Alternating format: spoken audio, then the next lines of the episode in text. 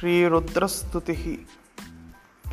नमो देवाय महते देवदेवाय शूलिने त्रयम्बकाय त्रिनेत्राय योगिनां। पतये नमः।